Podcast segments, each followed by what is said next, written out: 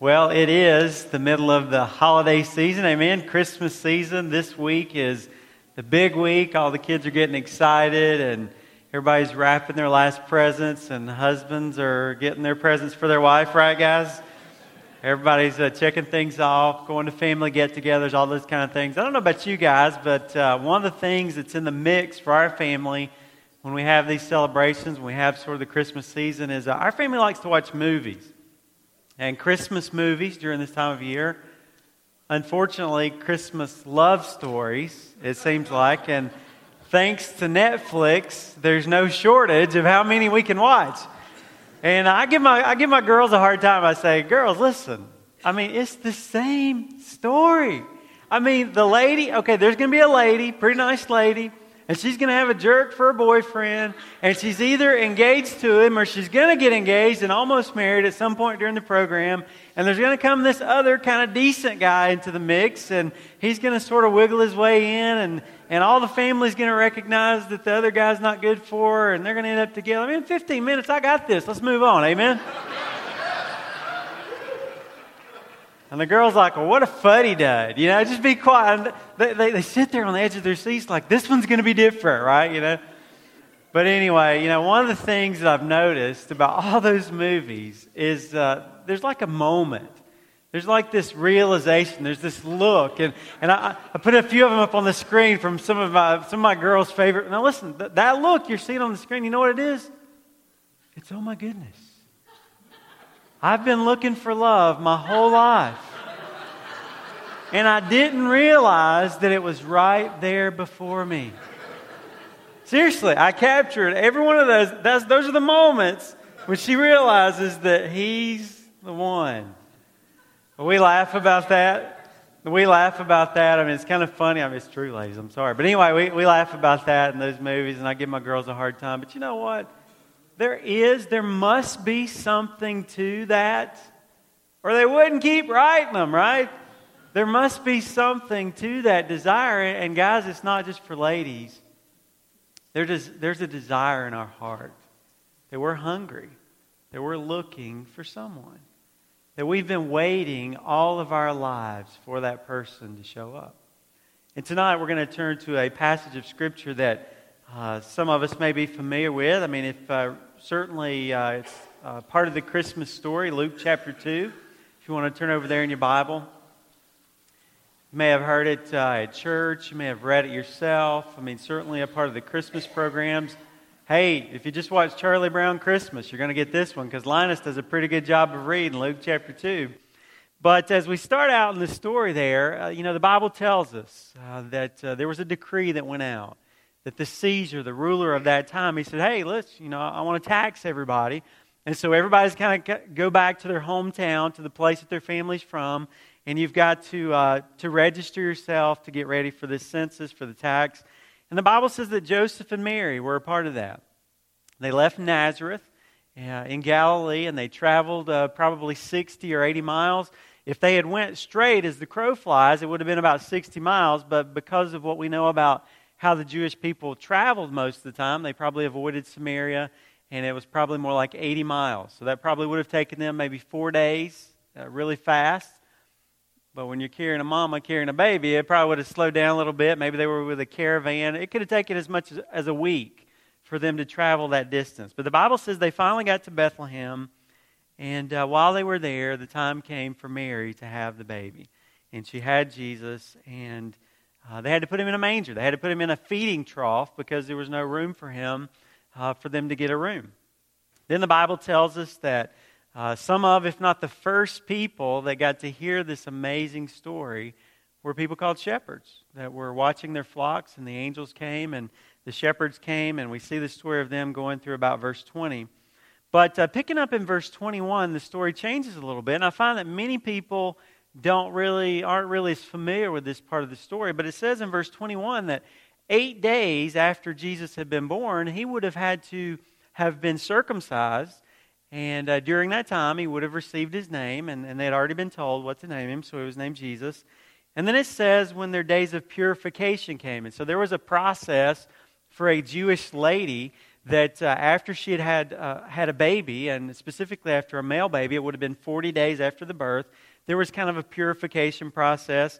And then, in addition to that, the Bible tells us because Jesus was a firstborn son, there was an aspect of dedicating to the Lord. You can write down Leviticus 12 and Exodus chapter 13, some of the background for those, uh, some of those things I just mentioned. By the way, we do know from this passage that uh, Mary and Joseph probably were not well off. Sometimes there's speculation about that. But because of the offering that they gave in verse 24, it's very likely that they were not well off. They were poor people. And so it says in verse 25 is really where I want to focus, uh, focus on with us tonight. The Bible says, And there was a man in Jerusalem whose name was Simeon. And this man was righteous and devout, looking for the consolation of Israel. Now, that term was kind of a Jewish term from what we can tell that, that it was uh, for hundreds, if not thousands of years, the Jewish people had been looking for their Savior, for the Messiah, for the rescuer. And so there was this term that they used of that hope that they had, that the comforter of Israel was going to come. And so here was a guy named Simeon, who was part of those that remnant of people, of God's people, who trusted in him and who were looking for that Savior. The Bible says, and the Holy Spirit was upon that man. And it had been, listen to this, it had been revealed to him, to Simeon, by the Holy Spirit, that he would not see death before he had seen the Lord's Christ.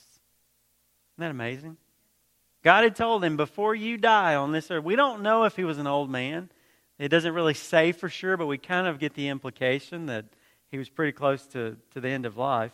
But it says that the Lord told him he would not see death before he'd seen the Lord's Christ. And he came in the Spirit into the temple right at the time when the parents were bringing the child Jesus to carry out for him the custom of the law.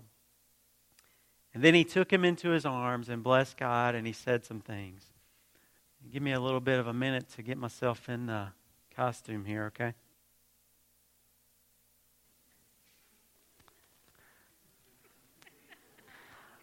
Imagine for yourself just a minute this man in Jerusalem.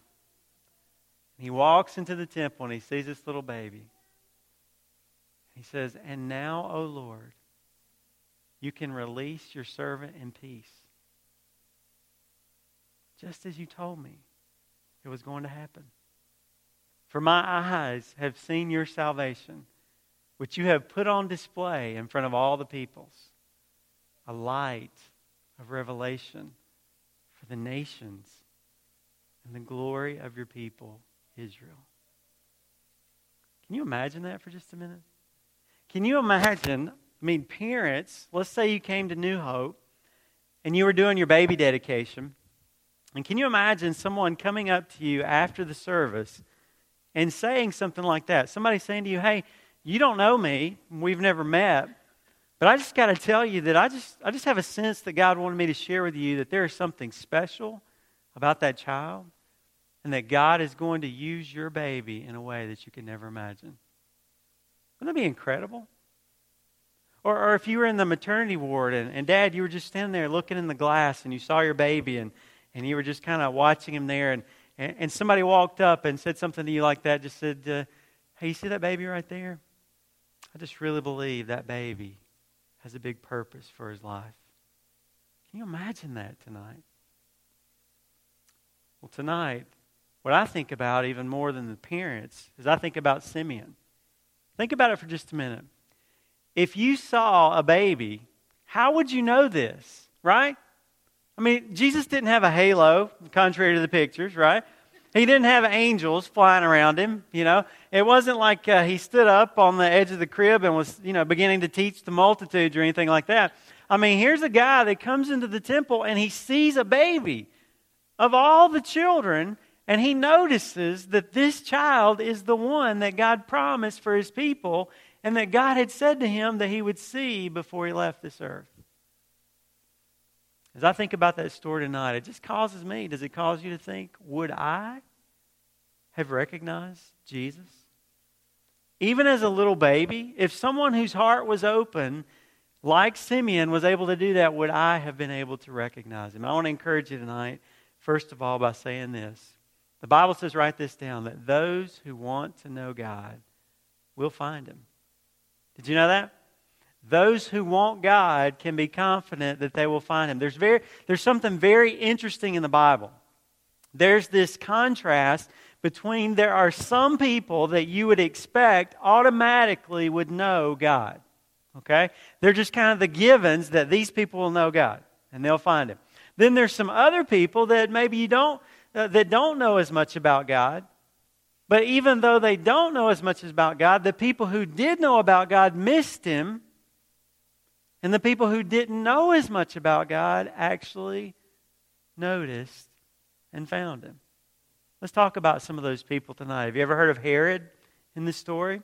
Okay, King Herod, we know him as Herod the Great. That's what people call him in history, Herod the Great. Herod was actually, uh, many believe, was, was part Jewish. In fact, uh, uh, my understanding is, is that his family had converted to Judaism when he was growing up.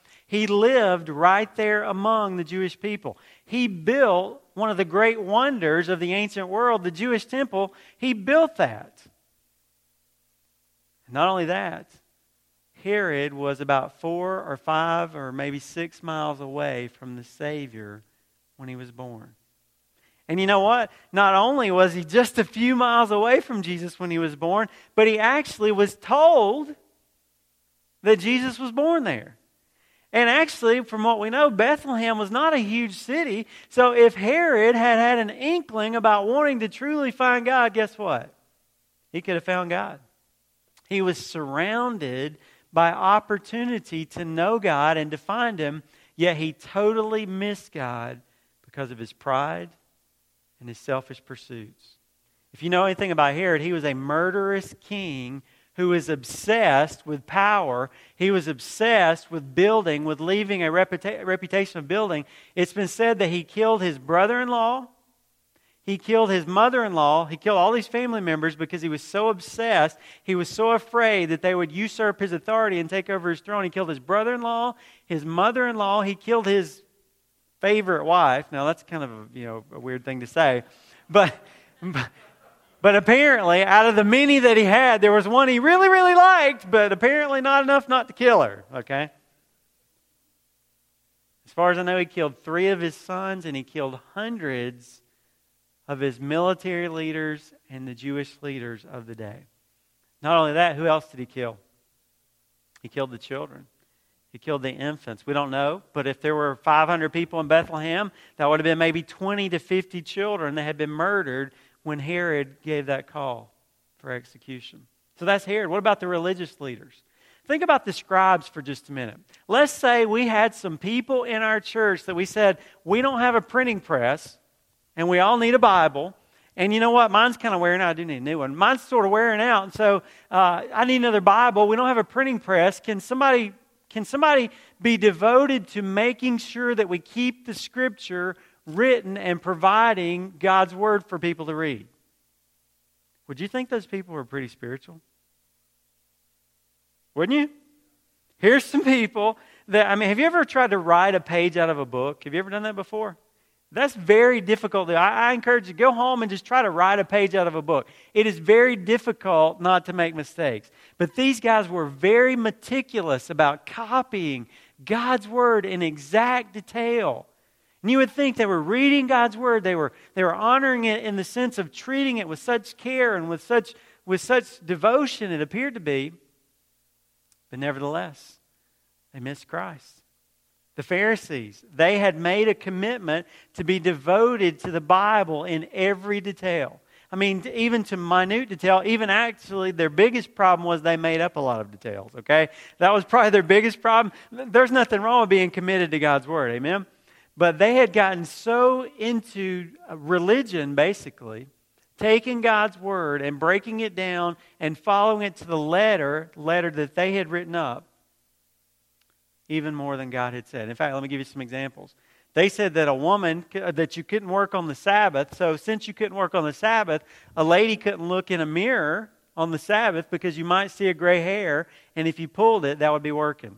Okay?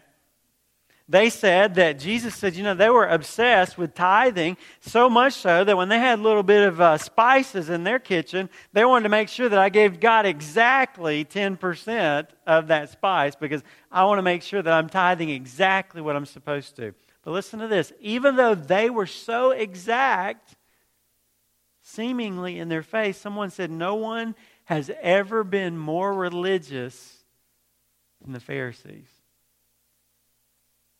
But at the same time, no one has ever been further from the kingdom of God. So much so that God could be right there. That God Himself was born five miles away. And that many times throughout their life, they were actually physically in His presence, but they didn't want to know. They didn't even care. They didn't even notice. That's some of the people who should know about him, but didn't. By the way, if you grew up in the United States, I think we need to be very cautious that we're not people like Herod, that we're not exposed to and very familiar with God's stuff, but not impacted by it. Would you agree with me? If you grew up in church, listen, let's take it another notch. If you grew up in church, we should be very careful because it's very easy to become a Pharisee. It's very easy to be a person who's highly familiar with God's stuff, but to have completely the wrong focus. Amen? Those are people that should have known about God, but let's talk about some who shouldn't have known, but they found Him. What about the wise men? We call them the kings. I don't know if kings is actually the best terminology. Wise men, we call them the magi. And actually, magi kind of helps us to see a little bit better of what these guys were really all about. It's kind of hard to describe, but they were sort of teachers, philosophers, doctors, astrologists. I mean, basically, these guys were guys from the East that were seeking truth. Okay? They were trying to understand. They were trying to track down what is true, what is right, what is knowledge. They were trying to, to understand those things. That was what they had devoted their lives to. Now, listen to this. Apparently, they had heard somewhere the prophecy in Numbers chapter 24, verse 17. There is an obscure prophecy that, that gives the indication that the Savior of the world was going to be associated with a star. Wow. They didn't have much, but boy, they really responded to it, didn't they? They also, I bet you, had read Daniel chapter 9 and Daniel 9, verses 24 through 27. Did you realize this? Some of you may not know this, but go back and read your Bible. If you had been paying attention as an Old Testament person, you could have pretty much, you couldn't have said when he was going to come exactly, I don't believe, but you could have pretty much kind of narrowed down when the Savior was going to come because Daniel 9 actually give years from a point in the Old Testament that the Savior was going to come. It's very possible that these men had dug into, by the way, remember 600 years earlier before this, who had lived in that area? Daniel had.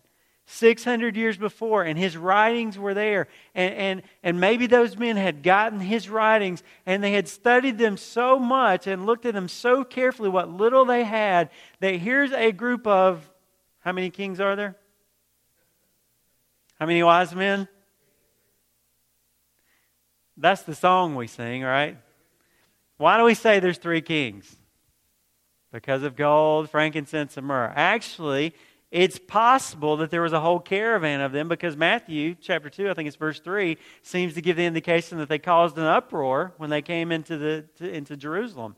So it's possible there were even more. We don't really know. But we do know that they traveled as far as probably Babylon or Persia, which was about 500 miles. Okay? So if these men traveled about 500 miles, and I, I, don't know about you, but I've never rode a camel or anything like that, but I'm, I'm thinking it's probably pretty slow. Amen? From my understanding, it probably took them a month or two to make this journey. What did they bring with them? They brought gold. They brought frankincense. They brought myrrh. What was gold for? Gold was the kind of gift deserving of a king. What were they saying? When they brought him gold, they were making a statement that we're bringing you gifts worthy of a king. They brought him frankincense, which was an incense, which was an aroma that was used in worship. It was something that you would use to offer up to God. They were saying, You're the king and you're God. We worship you. They brought myrrh, which myrrh was a substance that was used for embalming. It was symbolic of suffering. So somehow, listen, these guys that lived hundreds of miles away shouldn't have known all this. Somehow God had worked in their heart. They had responded to that, and they were really getting it, weren't they? I mean, I'm impressed with them. They didn't have Sunday school. And they knew it quite a bit. They had responded to the little that God, at that point, that they had been able to receive because their hearts were hungry, they were searching, and they were open. What about the shepherds? They were more local, certainly, weren't they? But they were a little bit more not scholarly. They were a little bit more blue collar. By the way, I found out this week, I never knew this, why it's blue collar, white collar. Apparently, in the 1800s and the 1900s, when factories really started taking off, people used uh, kind of a uniform or a suit. Many times, men in the factories would wear suits, and apparently, many times they were blue, and so that came to be known as blue collar. And then people who maybe dressed up in more of an office kind of setting with a tie, that became known as white collar. But certainly, if you were a shepherd, that was seen as more of a blue collar kind of job. If you were expecting God to come to highly refined, scholarly intellectuals, the shepherds would be a little bit rough around the edges. Anybody watch those shows like Most Dangerous Catch or things like that? Anybody ever see those things? Okay, I like to watch them. I don't know why. I like to watch them, but I can't hardly. You know why? Because the language. Those guys are rough, aren't they? I mean, those guys are tough. You go out there, you make a lot of money in about three months, but you may not come back. I mean, so everybody at home gets a check, but, you know, there's no wimps out there. I mean, those guys are rough. I mean, can you imagine today if Jesus came, he was born in this world, and the first people he talked to was a construction crew? Those guys are tough, aren't they? Some of you guys have worked in construction. No wimps on top of buildings, amen? Driving nails carrying shingles. Okay, that's the kind of people that the shepherds were. Luke, in general, gives us this idea over and over again that God's message is for anyone and everyone. It's good news for the whole world. And it's not a given assumption that someone that you think might receive it will. And it's not a given assumption that you think that someone you think wouldn't receive it won't. Isn't that good news for us? Is it good news for anybody here? I see heads, but I don't hear you. Amen? It's embarrassing on TV and radio, okay, if you guys don't say something when I say amen. Amen? Amen. amen. Thank you. Yes. All right, so those who want God will find him. The Bible says if your heart is open, you'll find God. Listen to uh, Jeremiah chapter 29, verse 13. He says, You will seek me and find me when you search for me with all your heart. I love this. I will be found by you, declares the Lord. Does that wash over you tonight? I will be found by you. If your heart, the qualification here tonight is a hungry, open heart, I can do that, amen, with God's help. I don't have degrees, I don't have pedigree, I don't have whatever, I don't have anything, but I have an open heart. Thank you, God. But secondly, listen. Those who want God will find him, but secondly, when they find him, they surrender. Listen to me, we could say they worship. One of the reasons I, I, didn't put they worship is because some of us would interpret, oh, yeah, we'd have a song service. You know, we just stop there. And, you know, anybody, if we came to the manger, we'd stop and we'd sing a few songs we let ourselves off the hook by thinking of worship in that way. Worship truly is not just singing a song and moving on about your business. Worship is surrender. I give myself to you. I give myself completely to you. And there are story after stories in the Bible about people who encounter God and how they respond to that encounter. Let's think about some. What about some of the negative ones? We, we talked about the Pharisees, the, the scribes, the religious leaders. They were constantly challenging Jesus. They were constantly fighting with him. They were constantly opposing him. They were constantly seeking to silence his voice, not to hear his voice. Doesn't that break your heart? Dear God, help that not to be me. Amen? Help it not to be me, God. They were seeking to silence his voice, even seeking to kill him. They were not searching, they were not surrendering. I am very concerned that the church in the United States is a lot more like Pharisees than we give ourselves credit for. We are very steeped in stuff. But it's possible, is it not, that our hearts are far from the one true God? Is anybody with me? And we need to be careful before we dismiss ourselves in that way. If you're here tonight, it, the, the question ought to be Is this me, Lord? Not, oh, that's not me, Lord. Okay? And if you have that response, I, I, just want to encourage you to ask the Lord to tenderize your heart. And you know what? Very quickly, if you say, Is this me, Lord? He may say, No, my child. I love you. You're walking with me you know, you know we have a relationship. But we all ought to keep that tender heart. Amen? Because there's something that happens where people's hearts get cold, like the Pharisees and the Sadducees. What about the rich young ruler? Luke chapter 18, verses 18 through 23. Here's a guy that had some interesting questions. He seemed to be open, he seemed to be searching. But the conversation got to a point where he said, I cannot surrender. I cannot give my life to you. I mean, he was interested in the Lord. He was open. He was asking questions. But when it got down to it and God got close, he says, I can't handle the life change, especially a change in my standard of living. That was the difficulty for him. And then what about the crowds? All through the Gospels, there are people that show interest in Jesus. There are people that listen, listen, followed Jesus but they weren't truly what? Followers of Jesus. They weren't truly disciples of Christ. They hadn't truly surrendered their life to Him because when it got hard or, or when it came down to make your decision, what they said was crucify But then let's talk about the positive ones. There's many examples. But what about the lady with the perfume? Remember that story? Mark chapter 13. It's mentioned several times in the Gospels. But Mark chapter 14, the Bible tells us that what she gave to Jesus, she gave him this costly perfume. And really, the Bible says it was to prepare his body for his, for his crucifixion. What she gave to him, now listen, it says it was worth 300 denarii. That's about a year's worth of pay. Let that sink in for just a moment. How much do you make in a year? Okay, you thinking of that number? Okay, don't laugh when you think of it, all right? or don't cry. Okay. How much do you make in a year? Do you have anything in your house worth that? Okay? Probably most of us don't. If you did, would you give it to God outright? Do you see what that lady did? She took in her whole lifetime her most prized possession and it seems easily wasted it on Jesus. There was no question that she was going to give it to him. Now, listen, friends, we're, the, the, the curtain's coming back a little bit on our understanding. Yes, we've had some warnings, but let's get the positive. When the when the curtain opens up and you say, Oh my goodness, I'm in God's presence, there's no holding back. Amen?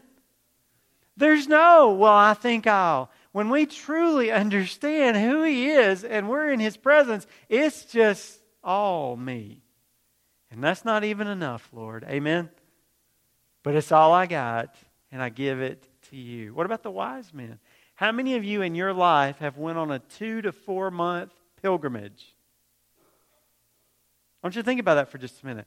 What would it cost to go on a trip like that to seek God? It'd be pretty expensive financially, wouldn't it? How would you explain that to your family? Oh, yeah, we're just setting out. I mean, we're just going, you know, we believe God's over here and we're going to set out on this. Trip. Think about what they sacrificed in order to get there and, and explaining it to other people. And then when they got there, think of the lavish gifts that they poured out on their Lord when they got there. A baby. All out surrender. Amen. What about Simeon? Simeon says, You know what? Listen to this. I have been waiting all my life for this moment. Now, my life is complete. There's nothing else to experience. God, I can depart from this world in peace because I've been in the presence of the Lord. It was all out surrender to Him. Friend, listen, if you've only been interested in Christ, be concerned about that tonight. It's good to start in the direction of the Lord, but continue moving forward. Don't just stay there. He's, you're not just interested in Him. The question is do you recognize Him for who He is, and have you given your life to Him?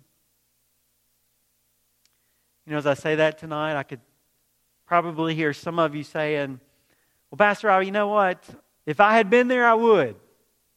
If I had been there, I would have given my life to I would have, I would have bowed at that manger. I, I would have, if I had seen him walking on the streets, I would have followed him. I would have believed his teachings. I would have given my life to him. But, friend, listen, the last thing I want to share with you is this He can still be found today. You know, one problem we have sometimes is thinking that God worked back then. Did you hear me? One problem we have is we think that God worked back then. And some of that is just a misunderstanding that needs to be clarified, and I want to maybe be God's servant to do some of that tonight. But listen, some of it is just excuses that need to be challenged. We tend to think of back then as the good old days. But listen, from what I read in the Bible, we're living in the good old days. Do you hear me? We tend to think of back then as the good old days, but from what I read in God's Word, we're living in what God's people have looked forward to. Listen to John chapter 16, verse 7. In fact, I want you to read, I'm, I'm going to read this verse as you watch on the screen, and I want you to read the parts that are underlined. It says, But I tell you the truth, it is to your advantage, Jesus said, that I go away. For if I do not go away, the Helper will not come to you, but I will send him to you. The Bible indicates that while Jesus was on this earth, he limited himself. He did not cease to be God. But from Philippians chapter 2, we get, we get the clear teaching that Jesus limited himself because he had a purpose of accomplishing our salvation on this earth. And you know what? While it would have been cool to see him while he was here on this earth, listen, he was in kind of an earth suit for a little while, right? Okay? So God condescended, contained, the God of the universe contained in a human body. Unbelievable. Seems like it would have exploded on impact. Amen? God came to that level was in that kind of earth suit. But listen, if he stayed in that earth suit, he says that would be a disadvantage to us. It would have been cool to see him, but now it's actually for him better to get out and be able to be in all of ours. Did you hear that? Jesus went on to say, He says, Listen, I've left my spirit in John chapter 16. I've left my spirit to teach you, to work in your lives, in your heart directly. You wouldn't have to travel to Bethlehem now to see me. I will come directly, not even to you, but in you. It's unbelievable. Said, I'm going to send my spirit to teach you how to trust me, how to live for me, how to get ready one day to give an account of your life to me. And, and he says, listen, that spirit, he, he works in each one of us, and he works, Christ is working through each one of us in this world. Listen, there's a sense in which Jesus couldn't have done all that when he was in that earth suit in this, in this world. So when he ascended back to the Father, he sent his Spirit to live in all of us, and now he can go global. Amen? So through his Spirit, through his Word, listen, through his people, Jesus is more present in this world than ever, certainly not less. In fact, I told you these might be the good old days right now.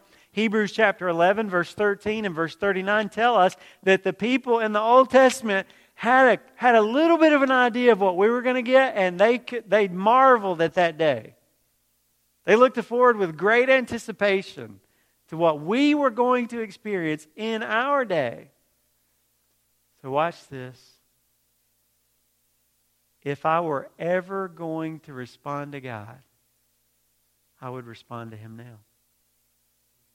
You see, what we want to say is no, if I had seen him, if I had heard him, if I had been there with him. But Matthew 12, verse 39, Jesus says, really, open hearts don't need signs.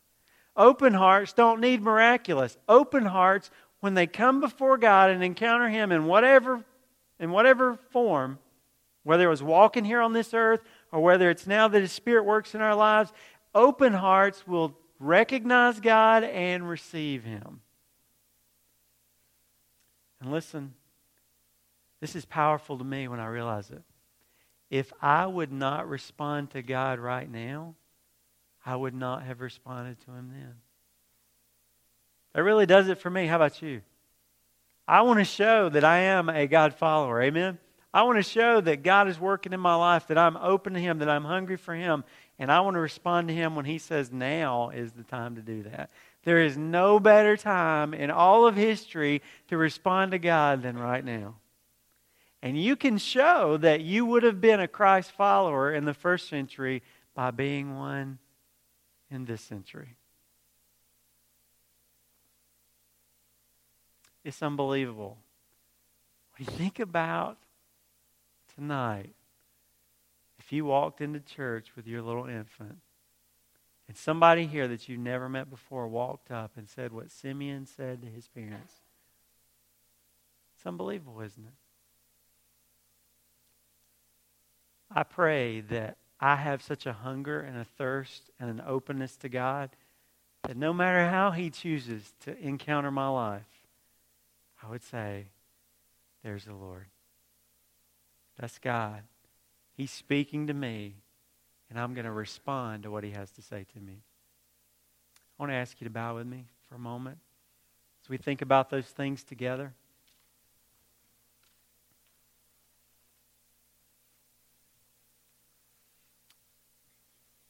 I'm so thankful that here at New Hope we have many people who, you know what, you say, I've never been a part of church, I don't know much about the Bible, but I'm open to God. I'm trying to learn, I'm trying to understand. You know what, sometimes people in that place feel like, you know what, I'll never quite be what somebody else is, or I missed out. Well, there's this thing called grace that does a lot of catching up. Okay? And the good news tonight is this I hope you've heard loud and clear. If your heart is open to God, it doesn't matter what your background. Praise God if you had a Sunday school church background. Amen? There's nothing wrong with that. But is your heart open?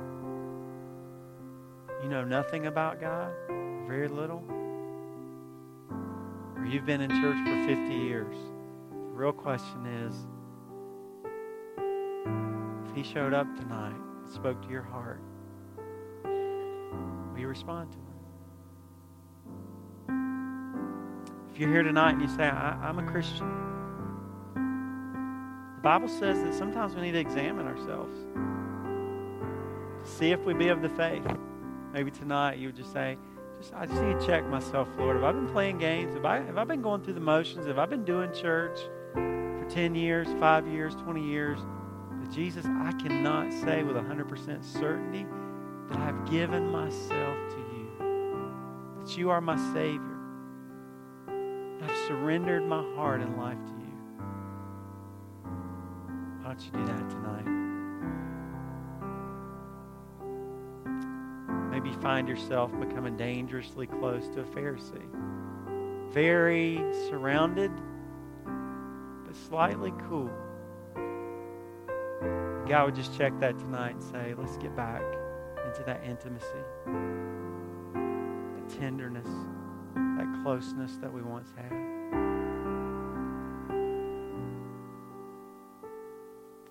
Father, we thank you tonight that we can find the one we've always been looking for because of Christmas. Because you came, we can be saved, we can be forgiven, We can have a relationship. We can have confidence and security.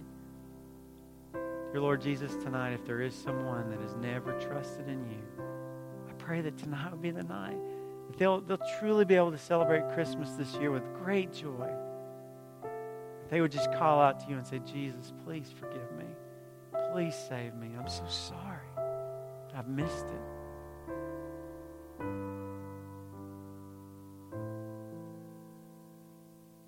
Thank you for saving me, God. Thank you for your grace.